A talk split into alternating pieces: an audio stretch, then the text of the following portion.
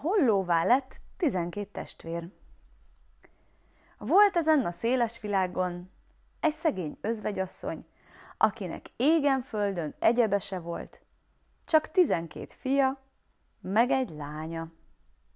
Éltek az erdőszélen egy kis kunyhóban. Nyáron epret, gombát, ezt, ezt azt szedegettek, télen pedig száraz gajat. Eladogatták, abból tengődtek. De csak nem tudtak soha annyit keresni, hogy minnyáján jól lakhattak volna. A sok apróságtól a szegényasszony egyebet sem hallott. Édesanyám, adjon kenyeret, mert éhen halunk. Sajnálta őket, meg bosszankodott is, hogy mindig enni kérnek. Nem volt mit tenni, szegény lelkének, ha sipákoltak. Csit! Fogd be a szádat, nincs kenyér! Egyszer az idő szörnyen esősre fordult. Gombát se lehetett szedni az erdőn egy álló hétig. Igen megehült a tizenkét gyerek, nem tettek mást, nyomták az ágyat. Azt mondták az anyuknak, csak akkor költse fel őket, ha kenyér kerül a házhoz. Bánkódott az asszony, s egyszer csak kitört belőle. Minek is adott titeket én nekem az Isten, inkább hollónak teremtett volna mindőtöket. Hát, a tizenkét gyerek megrázkódik, hollók lesznek, aztán hus, kirepülnek az ablakon. A szegény asszony szörnyen megbánta, amit mondott. Sírt, rít, egész nap a fiai után, végül leesett a lábáról, és meghalt. A kislánya egy szál maga maradt. Ez a szegény teremtés, hogy most már se anyja, se testvérbátyjai, elindult országvilággá megkeresni a tizenkét testvérbátyját, akik hollóképében elrepültek. Ahogy ment, mendegélt, hét éjjel egyfolytába, beért egy vadon erdőbe, találkozott egy öreg emberrel, s azt kérdezte tőle. Öreg apám, nem látott tizenkét hollót erre repülni? De bizony láttam, édeslányom, egész állónapit repdesnek az erdőn szana széjjel. De eredj fel arra a nagy hegyre, találsz egy öreg cserfát, ülj alá. Estére mind a tizenkettő odaszáll, mert azon fészkelnek. Szót fogadott a lány az öregembernek. Felment a nagy hegyre, rátalált a véncserfára, leült alája és várakozott. Úgy napszállta idején valami nagy zúgást hallott, hát jött a tizenkét holló egyenest a cserfára. Elkeres, elkeseredett nagy hangosan a lány. Hely, testvérbátyáim, hova is lettetek, de magamra hagytatok? A tizenkét holló azonnal felismerte testvérhugát a hangjáról. Hus! Leszálltak hozzá, ölelgették, csókolgatták, kérdezgették, még enni is adtak neki. A lány pedig elmondott mindent töviről hegyire, hogy mi is volt, mi történt az anyukkal, mióta hollóvá lettek. S ahogy ott beszélgettek, azt mondja a lányka keseregve. Istenem, Istenem, ha én egyszer emberré tehetnélek benneteket. Emberré tehetsz, mondja a legöregebb testvér.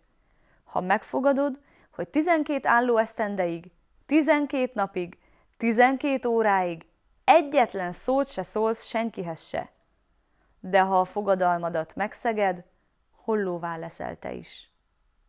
Na jó, a lány megfogadta, tizenkét álló esztendeig egy szót se szól, egyetlen teremtett lélekhez se. Elbúcsúzott a tizenkét hollótól, bátyjaitól, aztán elindult édesanyja sírjához.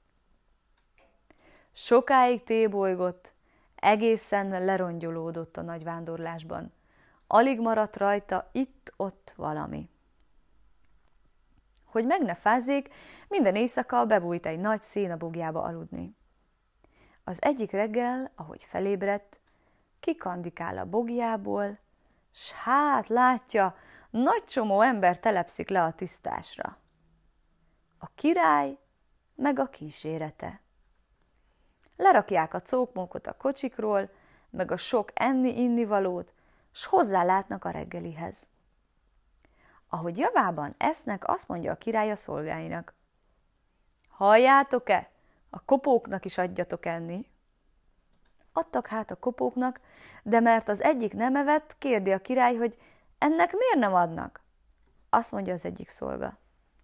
Felséges királyom, adtunk mi annak két ízben is, de mind a kétszer odafutott a bogjához, ott a karékenyeret letette, azt valami mesztelenkarú ember meg bevette. Erre a király oda megy a bogjához, azt mondja. Ki vagy, mi vagy, jó ember? Gyere elő Jézus nevében! Ha olyan éhes vagy, adok enni, ha nincs ruhád, odaadom a köpönyegem. A lány nem szólt semmit, csak a mesztelen karját dugta ki a bogjából. Király egyből megértette, hogy az a teremtett lélek ruha nélkül van odaben. Levetette a köpönyegét, odaadta neki, a lány meg behúzta, magára vette, s úgy bújt elő. A király szemeszája elállott, olyan gyönyörű lány lépett elébe. Annyira szép, hogy azonnal beleszeretett. Kérdezősködött aztán, kicsoda, mi baja, mit keres erre? De a lány egy szó nem sok, annyit se szólt. Majd kifaggatja otthon, gondolta, és felültette a kocsijába. Ahogy hazaértek, először szép, takaros ruhába öltöztette, aztán elvezette az aranykastély legszebbik szobájába, és kérdőre fogta. De a lány nem felelt, csak mutogatott, meg sóhajtozott. A király azt gondolta, hogy ez az Isten adta lány némasággal van megverve. Hát jó, de neki tetszik. Ő bizony elveszi feleségül. Papot hivatott, és megesküdtek. Mikor a pap kérdezte a lánytól, Szereted-e ezt a tisztességes királyt holtodik holtáig? A lány csak a fejével bicentette, igen. Boldogan éltek. Nem volt senki az országban, aki ne örült volna, hogy a király meg a királyné annyira szeretik egymást. De volt ott a királyi kastélyban egy kancsal, vén hercegné, aki a maga lányát szerette volna a király nyakába varni, sehogy se szívelte hát ezt a házasságot. Történt egyszer, hogy a királynak háborúba kellett menni, s az alatt a feleségének szép kisgyereket adott az Isten. Egyéb se kellett a vén hercegnének, összebeszélt a bábával, és mikor a gyerek meglett, kivetették az ablakon a tóba. A királynak meg azt írták, hogy halva született. No, így van, a király belenyugodott, más asszonyjal is megesik az ilyesmi. Boldogan éltek tovább. De a királynak újfent háborúba kellett menni, s az alatt a feleségének másodjára is adott egy szép kisgyereket az Isten. De a vén hercegné megint összebeszélt a bábával, s a gyereket kivetették az ablakon a tóba. A királynak meg azt írták, hogy ez is halva született. A király nagy búsulásnak adta a fejét. Magához hívatta az ország első embereit, adjanak tanácsot, mit évő legyen, kire hagyja holta után a királyságot. Azt mondták, a királynét el kell kergetni. Ő pedig keressen magának új feleséget. Sírt rít a király, mert nagyon szerette a feleségét. De hát a törvény, az törvény. Mit csináljon? Hát, nagy nehezen beleegyezett. Elhatározták, hogy már aznap elküldik az asszonyt. Bele is ültették egy fekete hintóba. Egyszerre nagy zúgás támadt a levegőben, tizenkét holló szállt a kastély udvarára a királyné elé. Ott egyből emberré változtak, s azt mondta a legidősebb.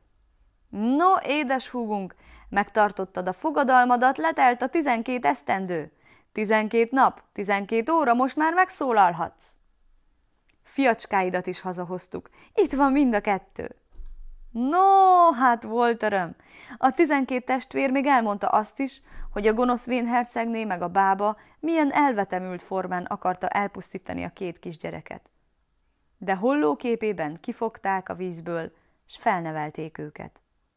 A király elfogadta a hercegnét meg a bábát, beleültették őket a fekete hintóba, és elzavarták az udvarból.